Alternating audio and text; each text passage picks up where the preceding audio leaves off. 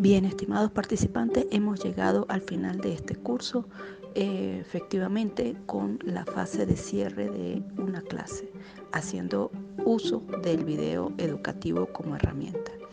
Y ciertamente tenemos que estar conscientes de esos elementos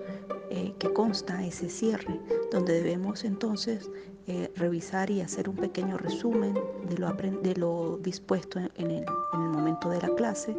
de la forma en cómo transferimos el aprendizaje y de cómo se aprendió, de cómo ellos deben estar conscientes de lo aprendido y de lo que eh, aplicarán posteriormente y por supuesto de las diferentes retroalimentaciones que pudimos haberle dado.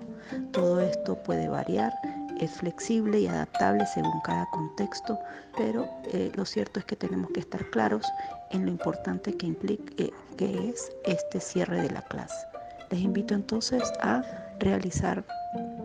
las lecturas correspondientes y la actividad de esta unidad.